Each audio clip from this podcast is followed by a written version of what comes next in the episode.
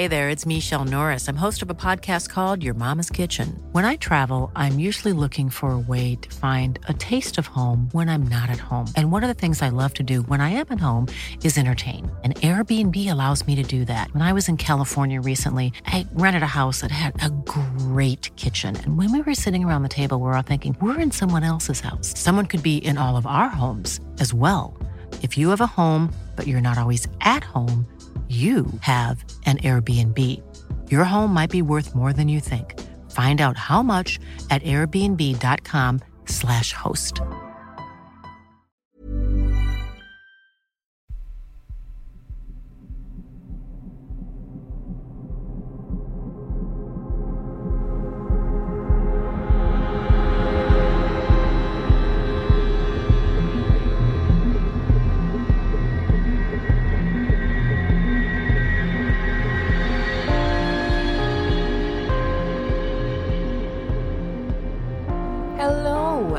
To episode 115 of Real Life Ghost Stories. How you do? To kick things off this week, we need to thank our newest Patreon subscribers.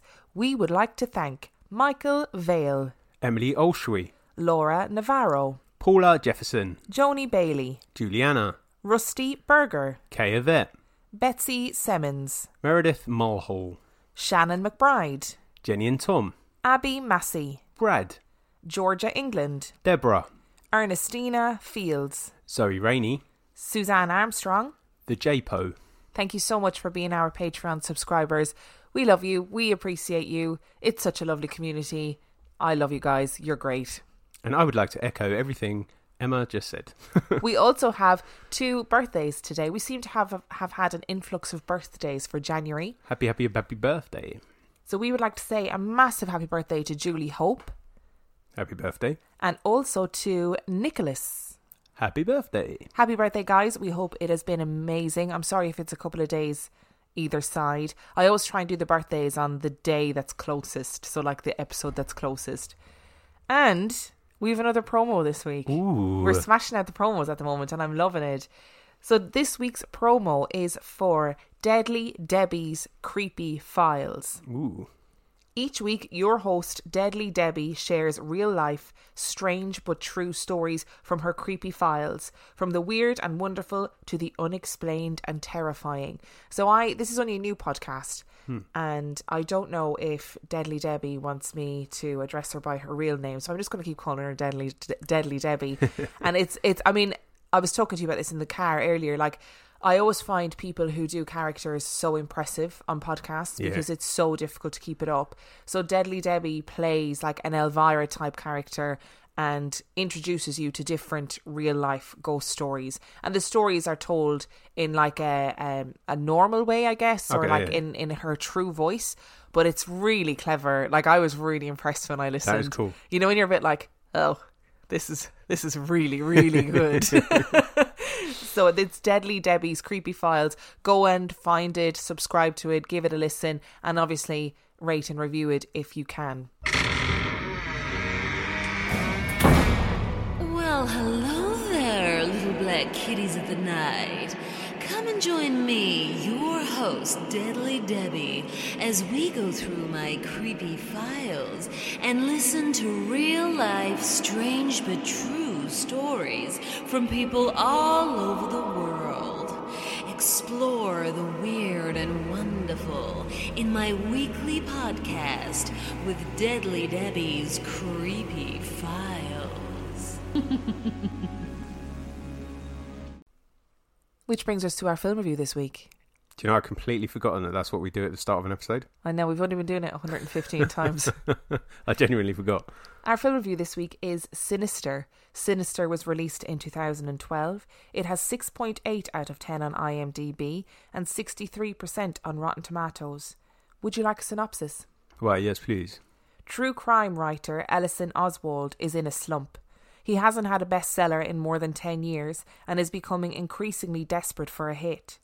So, when he discovers the existence of a snuff film showing the deaths of a family, he vows to solve the mystery. He moves his own family into the victim's home and gets to work. However, When old film footage and other clues hint at the presence of a supernatural force, Elliot learns that living in the house may be fatal.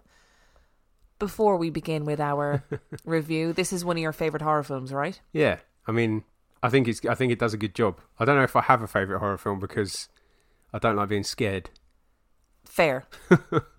but one of the best horror films. Yeah, I, I, think it's. It's definitely better. It's one of definitely one of the better modern ones for sure. and it is also the horror film that you've been turning into adapting into a musical for about four years. Yeah, slowly, slowly but surely, it's coming along. I've got zero songs and zero scripts, but the idea is there. So, Is the idea is there? It just needs to come to fruition. so, what were your thoughts on this film? well, I'd like to start by saying that um, the reason we haven't reviewed this before is because Emma has repeatedly told me that she's never seen this, but she's actually watched it twice with me, and that's why it's taken so long. Because I felt like I didn't really need to review it because we'd seen it a couple times, but as Emma didn't remember it, so we sat down to watch it. And how long did it take you to realise until you realised you'd seen it? Oh, I don't know. I don't remember when I realized I'd seen it. I was like, "Oh, this film, oh, this one, the one with the guy from Slipknot in it." Yeah, I got it. Gotcha. Which kind of leads me on to where I'm going with it, I think, is that I do enjoy it. I think it's very good at what it does. I think Ethan Hawke is brilliant in it. Yes. I just don't think it's actually that memorable. Oh, that's interesting. Well, because I read some of the comments, and uh, forgive me, you know who you are because you're the only one that I replied to, but someone replied to the post when you say this is what we're watching and said, Oh, I have seen this, but I don't really remember it. Mm. And I kind of made an, a joke about you not remembering it either. Yeah. I mean, this is my third time watching it, allegedly.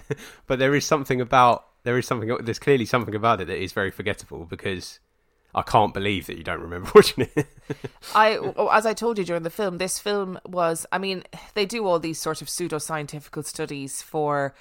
Uh, like TV uh, streaming services and stuff. So there was a scientific study that was done that voted Sinister as biologically the most terrifying film. So they showed participants a number of films of horror films and had them hooked up to to keep track of their heart rate and their their you know rate of sweating and, and whatever and apparently sinister was the scariest and what i will say about sinister is that it holds tension very well throughout Yeah. the film it lives up to its name for sure. Like I, you get a sinister vibe from it from watching it. I think it's, I don't want to say wholly down to, but it's it's a good chunk of that is down to the score by Christopher Young. I think he does a really good job.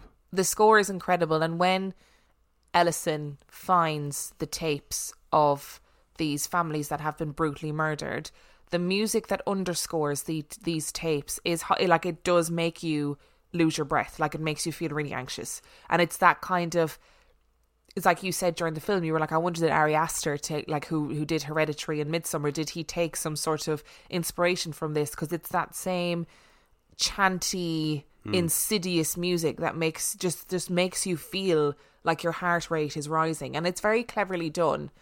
And it had to be clever, I guess, because Super 8 doesn't have sound as far as I'm aware. So that, that kind of home movie wouldn't have had traditionally had a soundtrack because those kind of cameras didn't have mics built into them. So you would have, Oh, if fair. the guy, Ethan Hawke's character Ellison, would have just been watching that in silence. So it needed something. And I think the abstract soundtrack worked really well. I don't actually know if Christopher Young has worked with Ari Aster on those films. So he may well be the same, it may be the same score writer. Maybe, yeah. Yeah. It, I mean, it's a good film. Is it the scariest horror film ever made? I don't think so. But what is? I don't know. I just there's all there's a, there's a massive problem with this film in that Ellison is such an unlikable character, and Yeah. I understand. Like Ethan Hawke acts the part incredibly well. He really So. I'm not taken away from Ethan Hawke, and I'm not taken away from the fact that he's acts it very well. But I hated the character so much. Yeah, and I think I hated him. I thought he was disingenuous. It. I know. I know you're meant to dislike him, but I really, I kind of felt like within the first five minutes of moving into that house, you'd be taking your family and you'd be going.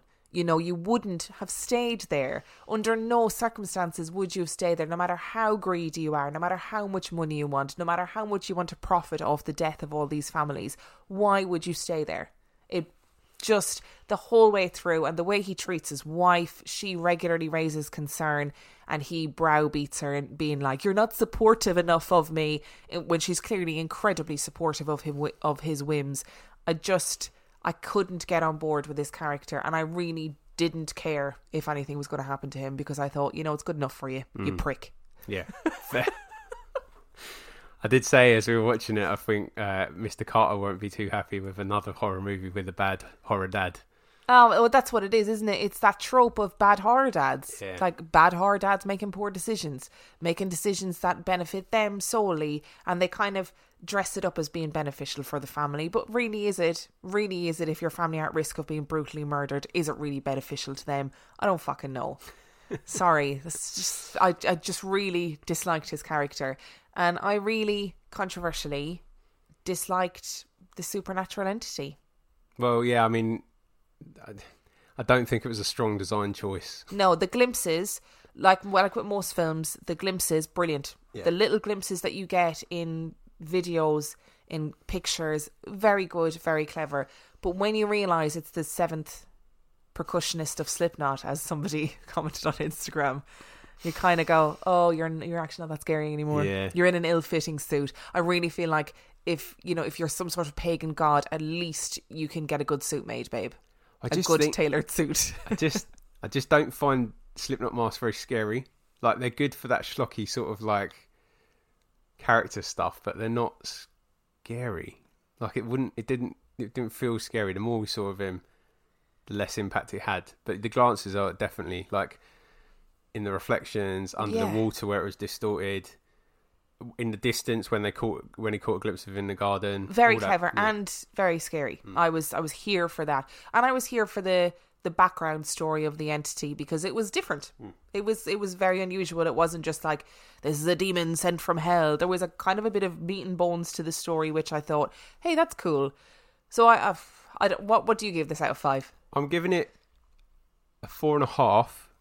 I think it's probably overall it's probably a four movie, but I need to give it an extra half for the score and for Officer So and So, who I very much liked as a character. Good character, yeah. Uh, I'm gonna give I'm gonna give it a four. I just found Ellison's character so unlikable, but I think as a modern horror film, it was like in 2012 when it came out. I can imagine it was new, refreshing, something very different, and it's clever. Like it's a clever concept, and Yeah. it, it's kind of it brings in the whole like the world has a fascination with true crime, so it brings in the true crime element and, and true crime writers and people profiting off true crime. Like it's interesting in that regard. So I'm going to give it a four, solid four. Selling a little or a lot? Shopify helps you do your thing however you cha-ching. Shopify is the global commerce platform that helps you sell at every stage of your business. From the launch your online shop stage to the first real life store stage, all the way to the did we just hit a million orders stage. Shopify is there to help you grow. Shopify helps you turn browsers into buyers with the internet's best converting checkout. 36% better on average compared to other leading commerce platforms because businesses that grow grow with Shopify. Get a $1 per month trial period at shopify.com/work. slash work. shopify.com/work. slash work. Millions of people have lost weight with personalized plans from Noom, like Evan, who can't stand salads and still lost 50 pounds. Salads, generally, for most people, are the easy button, right? For me, that wasn't an option. I never really was a salad guy. That's just not who I am. But Noom worked for me. Get your personalized plan today at Noom.com. Real Noom user compensated to provide their story.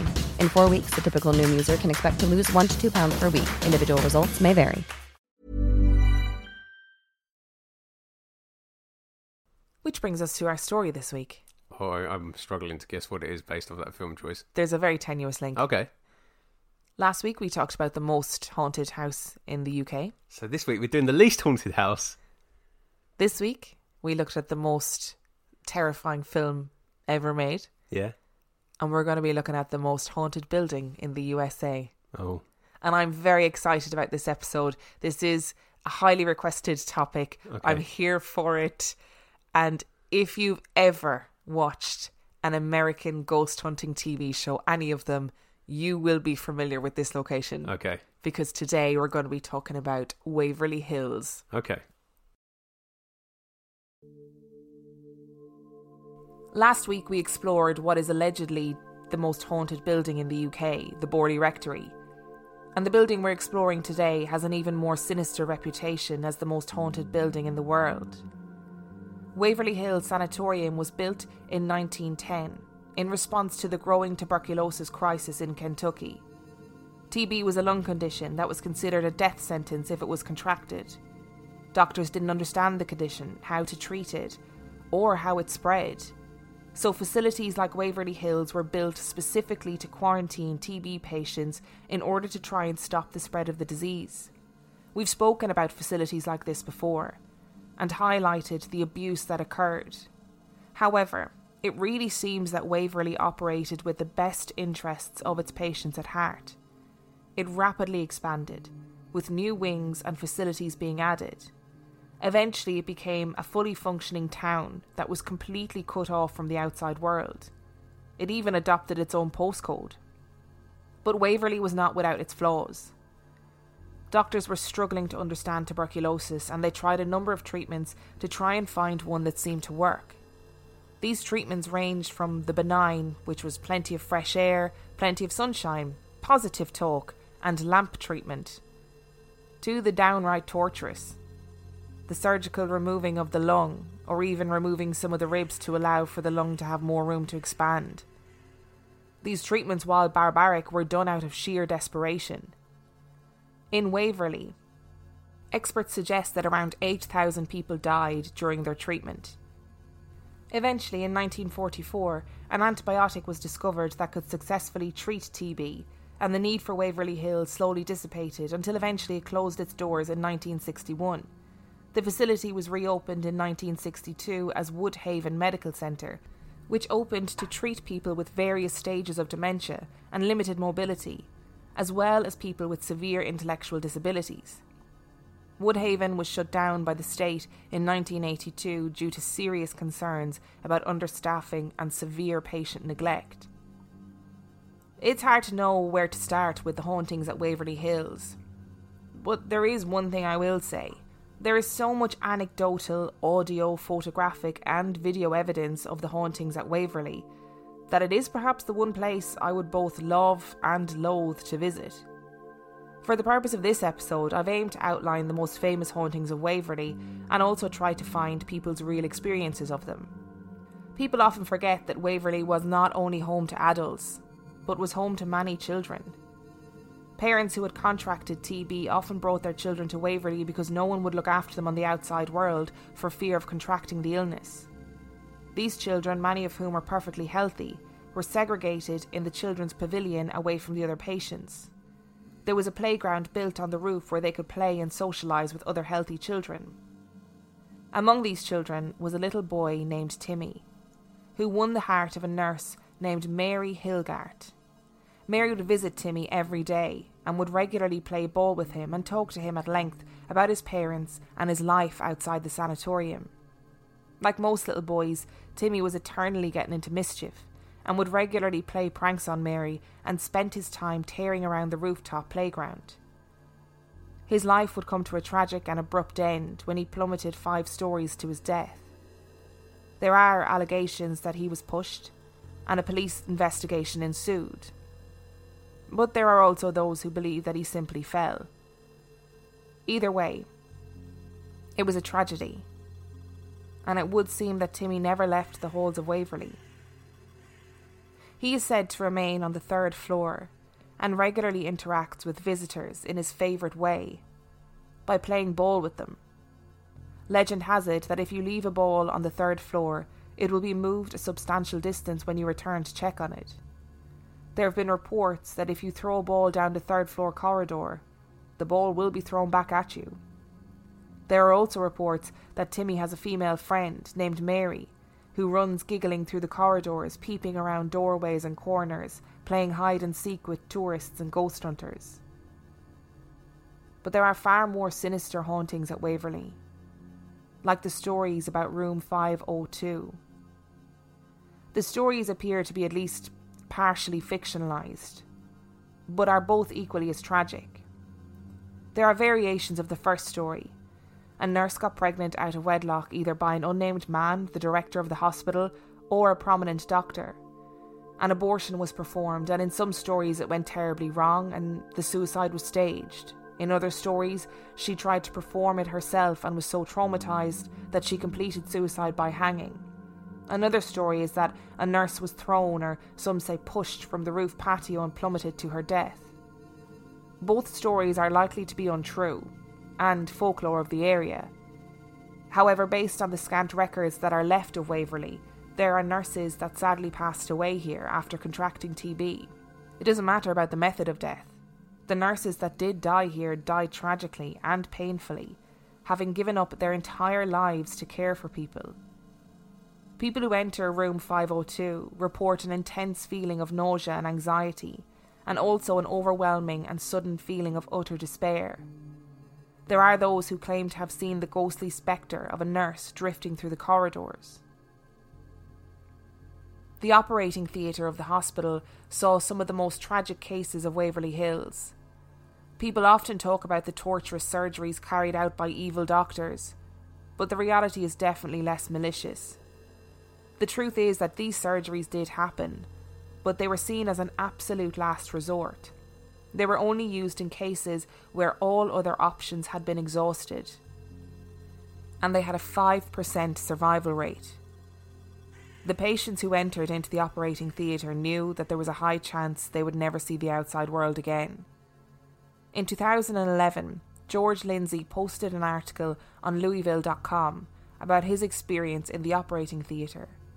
Twice he had been in this theatre, and the door violently slammed shut, locking him inside. He stated that no matter how hard he tried, he could not open the door, until a tour guide politely asked for the door to be opened.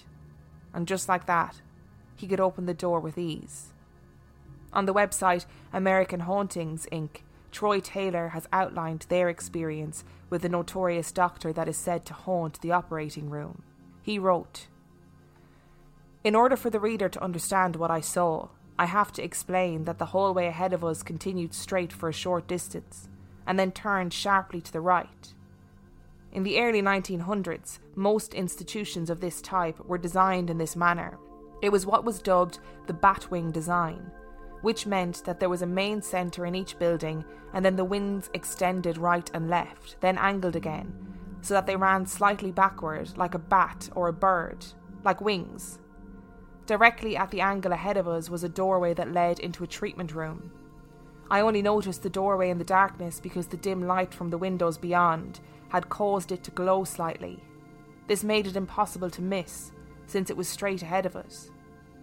We took a few more steps, and then, without warning, the clear and distinct silhouette of a man crossed the lighted doorway, passed into the hall, and then vanished into a room on the other side of the corridor. I got a distinct look at the figure, and I know that it was a man, and that he was wearing what appeared to be a long white drape that could have been a doctor's coat. The sighting only lasted a few seconds, but I knew what I had seen. And for some reason, it shocked me and startled me so badly that I let out a yell and grabbed a hold of my friend's jacket. I'm not sure why it affected me in that way, but perhaps it was the setting, the figure's sudden appearance, my own anxiety, or likely all of these things. Regardless, after my yell, I demanded that he turn on a light and help me to examine the room the man had vanished into. After my initial fright, I became convinced that someone else was on the floor with us. My friend assured me that we were the only ones there, but he did help me search for the intruder in an empty room with only one way in and one way out, and there was no one there. Whoever that figure had been, he had utterly and completely vanished. I doubt that I was the first person to see this mysterious apparition on the fourth floor, and it's unlikely that I will be the last.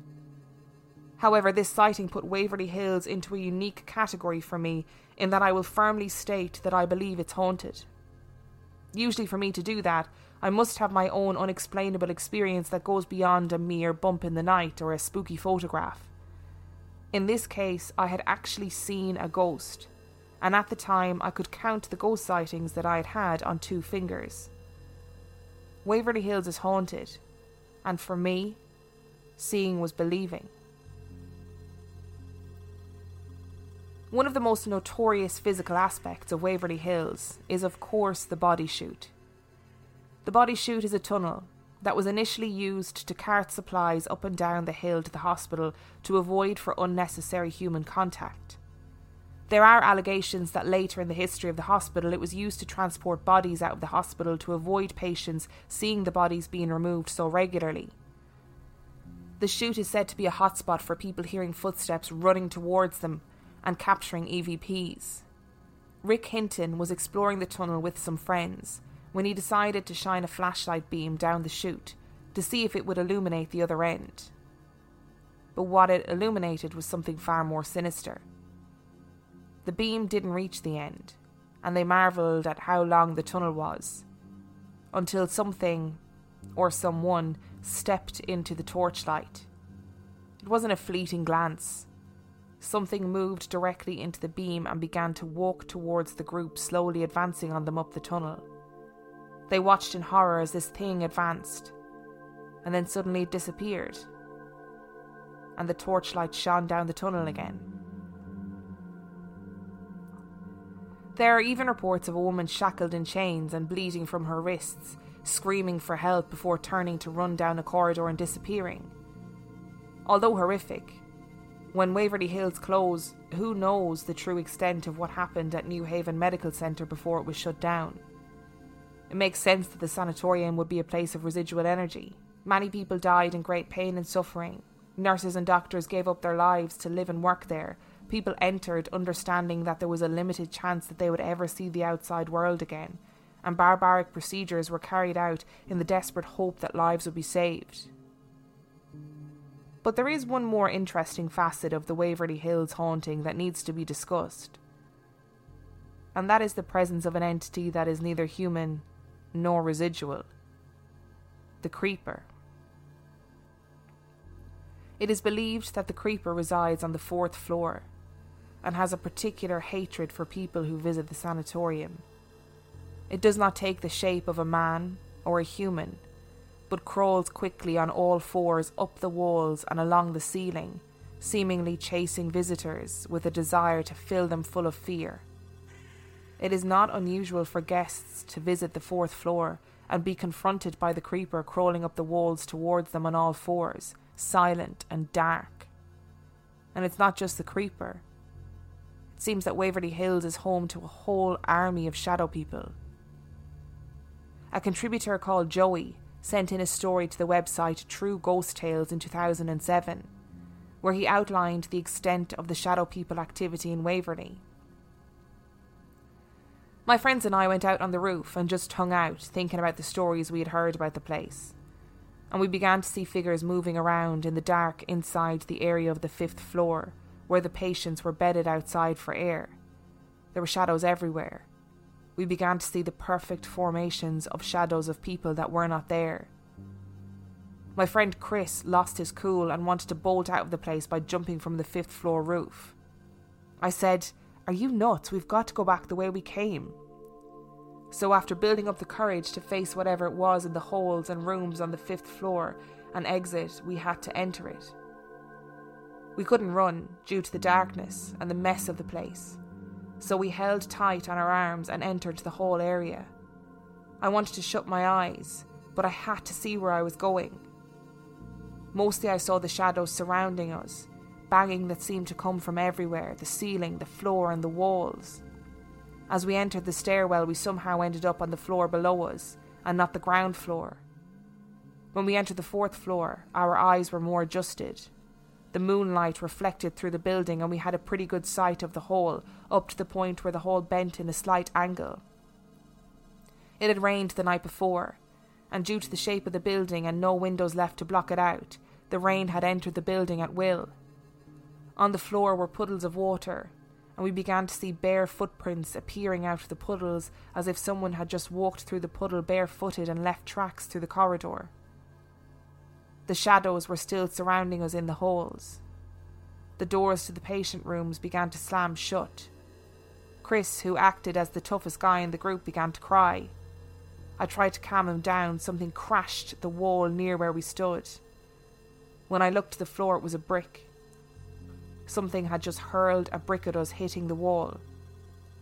Chris then began to run down the hall, and we gave chase. At some point between Chris and us, behind Chris and in front of us, two bright balls of light shot from one room across the hall and into the adjacent room.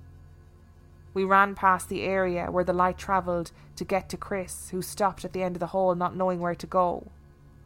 We calmed him a little, and it was as if someone just shut it all off like a light switch. There were no more shadows, no banging, no flashing lights. We made our way out of the building and down the hill to the nearby apartment complex where my sister and her boyfriend were waiting inside their car. They laughed at our stories. We talked about it for several days and began to forget. But I never forgot. Years later, I joined a local paranormal research group whom had major interest in investigating Waverly Hills. After hearing all of the stories, things began to fall into place, and I found it within myself to return to Waverly Hills after 10 years. It's now being restored, slowly but surely, possibly into a bed and breakfast. Tours are given there now, and have been for the last five or six years. They have a yearly haunted house on Halloween, and half night and all night stays, for a fee, of course. All proceeds have gone to fixing the place up. That is my story of Waverly Hills, and it is just one of very many. And we do have one more experience of the shadow people of Waverly, and it was sent in to us by a listener named Jean. I was 14 at the time, and my mom and sister and I were visiting family because we moved to Florida when I was six. My mom left my father when I was 10, so going home to Indiana always felt like such an accomplishment because it was just my single mom taking care of my sister and I, and being able to afford a trip home was a big deal. While we were there, a few of my older cousins mentioned they had tickets to do a ghost tour at Waverly Hills, and they had one extra ticket. I've always been interested in the paranormal. I find it fascinating and terrifying. So, me being an obnoxious 14 year old, of course I had to go. My cousins were all about 26. I think out of the whole group we toured with, I was the youngest one. When you pull up to Waverly, you don't think it's going to be as massive as it is. It's absolutely gigantic and so stunning. All brick exterior, and you can feel the energy just from looking at it. The night sky and all those trees for miles surrounding this beautiful historic hospital is the proper image of a good horror film. Before you go on your tour, they have you watch an episode from the show Ghost Hunters to properly set the mood. We were in a pretty large group of maybe 20. They showed us the body chute first. Absolutely terrifying, and I only walked about 10 steps in because it felt so disorientating to walk down something that steep with only a flashlight. Moving on further, we entered the building, saw various rooms, and learned some history as we went. Huge graffiti art filled a hallway that would definitely freak you out. I don't remember what floor we were on, but it was the floor where they performed surgeries on the patients. On this floor is where my experience began. They tell you that you have the opportunity to see shadow people if you want to. So they tell those who don't want to see anything too real to stand back and those who do to stay facing down the hallway. They pick a person to walk about 30 feet down this dark black hallway with about eight rooms on each side. They told a man who volunteered to walk down that hallway, stand in the light of the window, and for him to stick both arms completely out so that his fingertips are even with his shoulder line. The rest of us were told to focus on this man's chest. I was focusing intently on this man, and after about a minute, I notice a figure step out from behind him. And just as fast, I start to see heads poking out of doorways, legs, and then full shadow bodies darting across the hall into other rooms. It was so insane to see. I kept telling myself it was just my eyes messing with me. My love for paranormal stories goes hand in hand with my skepticism, I suppose. It went on for about five minutes, and after it was over and they told the man to rejoin us, they made us walk down this hallway to continue the tour. As I walked, I saw a man in one of the rooms. I saw him out of the corner of my eye, but well enough to know that he was a large man, well over six foot, and around 250 pounds. Again, I told myself I hadn't seen anything and just kept going, literally like nothing had happened. I entered this small room where they did the surgeries. We were all using flashlights because it was appropriately a nighttime tour. But when we entered this room, we were asked to keep our flashlights off. I saw this large man again. He was very tall, big build. I end up standing next to him, to where I'm in front of him, but also next to his right side. I stood there knowing that I was this close to another person and I didn't want to accidentally bump off him. The tour guide proceeded to turn the lights on in that room, and there was no man standing beside me. Again, I tell myself that it wasn't real and to just stay silent about it. The tour continued and everyone left the room, and my cousin April came running up to me. She and her husband were standing on the other side of the room. Her husband told April that he swore there was a man behind me, and when the lights came on, the man was gone. I couldn't believe it. It was the validation I apparently needed because I then allowed myself to believe that I did see that same man in the hallway, and he did follow me to that room. I've wanted to go back ever since, and I absolutely will someday. Please learn all you can about this place, it's remarkable. It was basically a place tucked far away from other towns for the sick to die. I need to get something off my chest to begin with. Okay.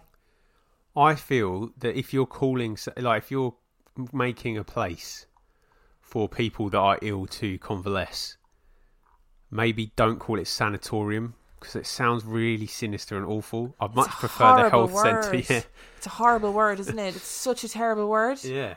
Uh, I'd much prefer what it was renamed to. It sounds New almost friendly. Haven Medical Center, even though apparently that. Well, there's two. I mean, the research for this was so fascinating, and I'll leave the links to everything in the description of this episode. Like, if you're interested in Waverly Hills, like I was watching lectures about it. Wow. The, it's just the history of tuberculosis, how they treated it. Yeah. Waverly Hills was like this pioneering hospital, and what came afterwards is re- genuinely really interesting, even all ghosts aside. But the New Haven Medical Center was shut down by the government, but there were questions as to whether or not the information about it being badly staffed and the patients not being cared for, whether or not that was conflated because there was some sort of capital interest Right. in the building. So there's just that's just as an aside. Okay. I also feel that the body chute is probably the most terrifying place on the whole map. However, if they were using it to transport bodies so that the patients couldn't see, I don't actually think that's necessarily a bad thing. No, I don't think so at all. And I think if you're going into a TB hospital, I think they used to say that you had a 50% chance of survival. And the, the the current owners, I can't remember their names, Mattingly, I think their names are. Uh, they are the ones who bought it and decided to do ghost tours and stuff. They do grossly exaggerate a lot of stuff. So they say there's like 60,000 people died and the numbers don't make sense. So it is about 8,000 people died. Um, but apparently they are incredibly respectful in there. So they do like historical tours too, and Oh, they cool. have dedicated a lot of money to renovations.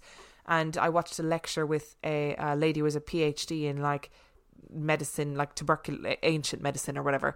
Um, and she she went on the historical tour, and she was like, "I didn't do the ghost side of things; it's not my bag." But I was really impressed with how they treated the building and the the information that I got on the historical tour. So I'll give them props for that side of things, and I also understand the need to drum up a bit of interest in the place too. Oh, I'd imagine the historical tours probably don't pay for like a one ninetieth of the of the repairs, whereas the ghost tours probably probably cover it very well. I would say. Yeah, definitely. yeah, I I'm terrified of that place. I think I'd be interested in doing a historical tour, so I could get a feel for what it feels like inside during the day, and then maybe consider doing the ghost thing after doing that. I wouldn't just go straight in for the ghost tour. No way. I think the historical tour would be fascinating anyway. Yeah. regardless of whether you went on to do the ghost tour. What I found really interesting when I was doing this research is the the I tried to find real experiences that happened before it was Yeah. a really famous um, haunted hotspot, as in like they had all the tours and stuff. But all of the the most of the experience that I read happened in the same area of the hospital. They all describe the corridor with the window at the end where the moonlight shines through, Yeah. where the surgeries happened, which is really interesting. Yeah, that is. I didn't like that. The uh, the guy getting shut in was quite creepy, wasn't it? And not being able to open it, and then the tour guide just going to open the door. Yeah, and that apparently that happened to him twice, like Ugh. twice while he was there, and he described himself as being a big burly man, Yeah. he shouldn't have had an issue opening the door, and he just no matter what he did, he could not get that door opened. Hmm.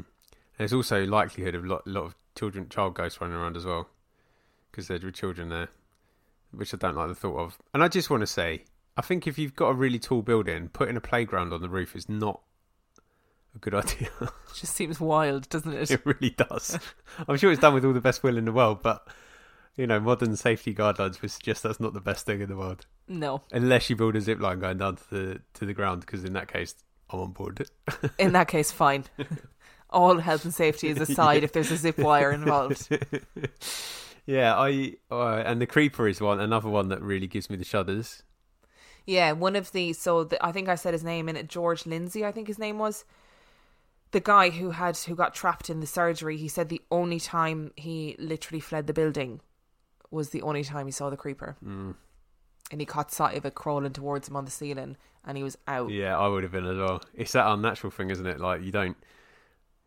I, I wouldn't. I can't stomach ghosts, but you, I could stomach them a little bit more than something like that because I kind of understand that in an old place there's going to be history. Like I get that there's history. There's got to be some form of residual energy. The chances of bumping into something ghostly is probably higher. I get it, but then when it's doing things that it wouldn't be doing in life, like crawling across the ceiling, Yeah, that's mean, that's frightening. yeah, I'm not. I'm not really. Uh, That's a totally different world than seeing the energy of a doctor passing by or yeah. whatever. Like fuck that. yeah, fuck no, off, not. creeper. Like I get like ghosts walk through doors and stuff, so they obviously don't have the the sort of physical restraints that we do, so that they wouldn't be doing that in life. but, But- crawling across the ceiling and up the walls. And people who just who see it describe it as being more animalistic than human. Yeah. That's I mean that is dark shit. Yeah, it is. Yeah, I don't like it. I just I just wonder if things. I just wonder about energies, and like how they must cluster together in certain places, and and then. You know, if you believe in energies and spirit forms, what that could in turn conjure. Do you know what I mean? Imagine how scary all of those people in that hospital at Yeah. that time. Like imagine how frightened they would have been. Yeah, like, like, that level of emotion all the time. You know, you're either gonna miraculously be healed of TB or you're gonna leave down that body chute, as rumors would have it. You know what I mean? And like people who get TB, like it wasn't an instantaneous thing. It was a fucking long illness. yeah, So it was not. You know, there must have been there must have been such heightened emotion in that place. So I yeah, I totally understand what you mean. Like if energies are going to gather together, they're going to gather in a place of heightened Yeah. emotion. And even though, like you said, Waverly Hills was advanced and by all accounts actually quite um, holistic in the way that it cared for people and like quite positive and trying to do things the right way, you still know why you're going in there and you still know what your chances are. You're not at a point where it's the medical chances are higher than than the the disease at that point, are you? So No, and you're also hearing these awful stories of people going into surgery and never coming out uh, again. yeah, You know, and that must have been so petrifying to be in that situation and you know, suddenly your your roommate isn't there anymore and somebody else gets shipped in. Like it must be so scary. and you're all there for the same thing as well, which probably makes it even harder. Because you, I guess, if you're in like a regular hospital, people are there for different things. So it's a, it's a, a distraction, but also you can't look at necessarily look at the person in the bed next to you, and whatever happens to them is going to happen to you because they they're being treated for something else. Whereas if everybody's being treated for TB and something happens to the person next to you, the chances are something like that is going to happen to you as well Yeah. which just increases the fear. So yeah, the energy there must have been crazy. It must still be crazy. And I also partly wonder what what is churned up by people going there looking for things as well. Yeah. You know, the whole Tulpa conversation again.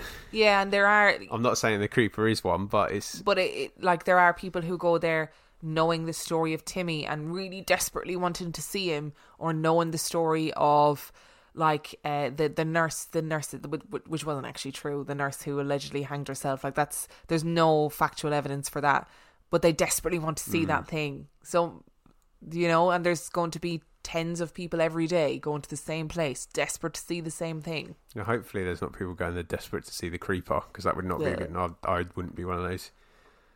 I think I'd be willing to. I've, I've I think I would be willing to go there in the day purely for the historical aspect of it, which I think I would enjoy. And I, I, I always think when I see it on TV shows that it's such just the magnitude of the place is just hard to understand because it's like you said in your reading, it was it's like a self-contained town. Yeah. The other really interesting thing is that there's no way of verifying any of these stories because a huge chunk of the records of Waverly Hills were lost in a flood. And They used to keep the records downtown. I don't know what what town that was down in, hmm. and there was a huge flood in the 1930s that wiped out all the records. And then when the hospital was closed in the 1960s, they just destroyed the records because they were never going to open the hospital again Yeah. they knew that TB was being wiped out, so they didn't see the point in keeping them. That's yeah, that's that's the thing that you have to bear in mind as well. I guess like it, it's always greeted with a bit of shade when people go, "Oh, the the records were destroyed in a fire or the flood," but actually, that's the reality of having paper records in Yeah. in an era that didn't have particularly high rates of fire safety. Uh, there's yeah, there's that, and the fact that TB was so prevalent was because of the wetlands in the area, and the wetlands flooded. Like that's that's what happened, Hmm. and that that information came from a lecture that I watched. It wasn't like some sort of you know shady Tiny Bims didn't tell you. yeah, Bimmy didn't tell me and it wasn't some sort of shady website where they're trying to prove the existence of ghosts. Do you know what I mean? Yeah. That is that is the genuine fact of it. And a lot of information that people have about Waverly now comes from newspaper articles at the time where they just try to find, okay, well, if there really was a nurse who jumped from to her death from the roof, then there would be some sort of record of it. Hmm. But there isn't. So I think a lot of the stories of Waverly are the product of folklore, you know, of local legend. However, I think people's experiences are probably very real. Hundred percent, and I also think that that place is definitely haunted. Like I have no doubt that the, those hauntings are real. I think the stories. I think part of our human nature is we attach things, we attach stories to things to make them feel to legitimize them within ourselves, and we probably do that subconsciously. So having stories like that helps us justify what we're experiencing, but actually in reality, the things we're experiencing are their own thing. Yeah, and probably not entirely justifiable. Did that even make sense? It did make sense, yeah. They're an ent- they're they're a world of their own right, Yeah. rather than it being the product of our stories. Yeah, and I I'd imagine there's probably some there probably is some you know shady stuff that was was lost to records going on, and the negative energy that you feel is probably a result of those things, but we can't find evidence to support the things that we're currently attaching them to, so we probably have to disregard it. No, and I think it would be impossible to believe that in a sanatorium that big. So I think they at any one time they had 600 patients. In a sanatorium that big, where you have huge volumes of staff and huge volumes of patients, you can't assume that everybody was lovely all the time either. No. You can't assume that all the staff were going to be lovely. There's always going to be bad eggs And bad days. and bad days. That's also true. Um, but yeah, that's Waverly Hills. One of the one I, ver- I really loved researching this, and I highly recommend that if you are interested in the history of places like sanatoriums, or even like I'm morbidly interested in disease and pathology, and you know the the outbreak of disease, there are loads of links in the description of this episode that should be very interesting to you. I do think that when we're allowed to go places, this is a place we will end up going. So I'd imagine at some point you will see a video of me bricking Crying. myself. Yeah. I'd also like to say a massive thank you to Jean. Yes, thank so you. Jean sent us like a double story, like two stories, and one half of them was about Waverly Hills. And I just decided qu- recently, so when we did Borley Rectory, I was like, I wonder has anybody emailed us about Borley Rectory? So I did a search for it, and people had, but not with experiences. And when I searched for Waverly, got a nice little experience at Waverly to add to the story. So thank you, Jean. It's probably not where you expected half of your story to be, but here it is. And I also want to say full credit to you, Jean, because you went through that experience and you want to go back. And you also, as a 14 year old, were just like, I'm going to pretend none of that is happening. yeah, that's very brave. That's very I would have brave. been rocking in the corner. We're looking for the gasoline. And if you enjoyed this week's episode, you can find out everything you need to know about us on reallifeghoststoriespodcast.com. You can send in your own spooky story to reallifeghoststoriespodcast at gmail.com. If you want to support us on Patreon, you can do so patreon.com forward slash real life ghost stories, where for $5 a month or $2 a month, you get access to heaps of extra content. And on that note, we shall see you next week. Bye. Selling a little or a lot? Shopify helps you do your thing however you cha-ching. Shopify is the global commerce platform that helps you sell at every stage of your business. From the launch your online shop stage to the first real life store stage, all the way to the did we just hit a million orders stage. Shopify is there to help you grow. Shopify helps you turn browsers into buyers with the internet's best converting checkout. 36% better on average compared to other leading commerce platforms because businesses that grow grow with Shopify. Get a $1 per month trial period at Shopify.com slash work. shopify.com/work.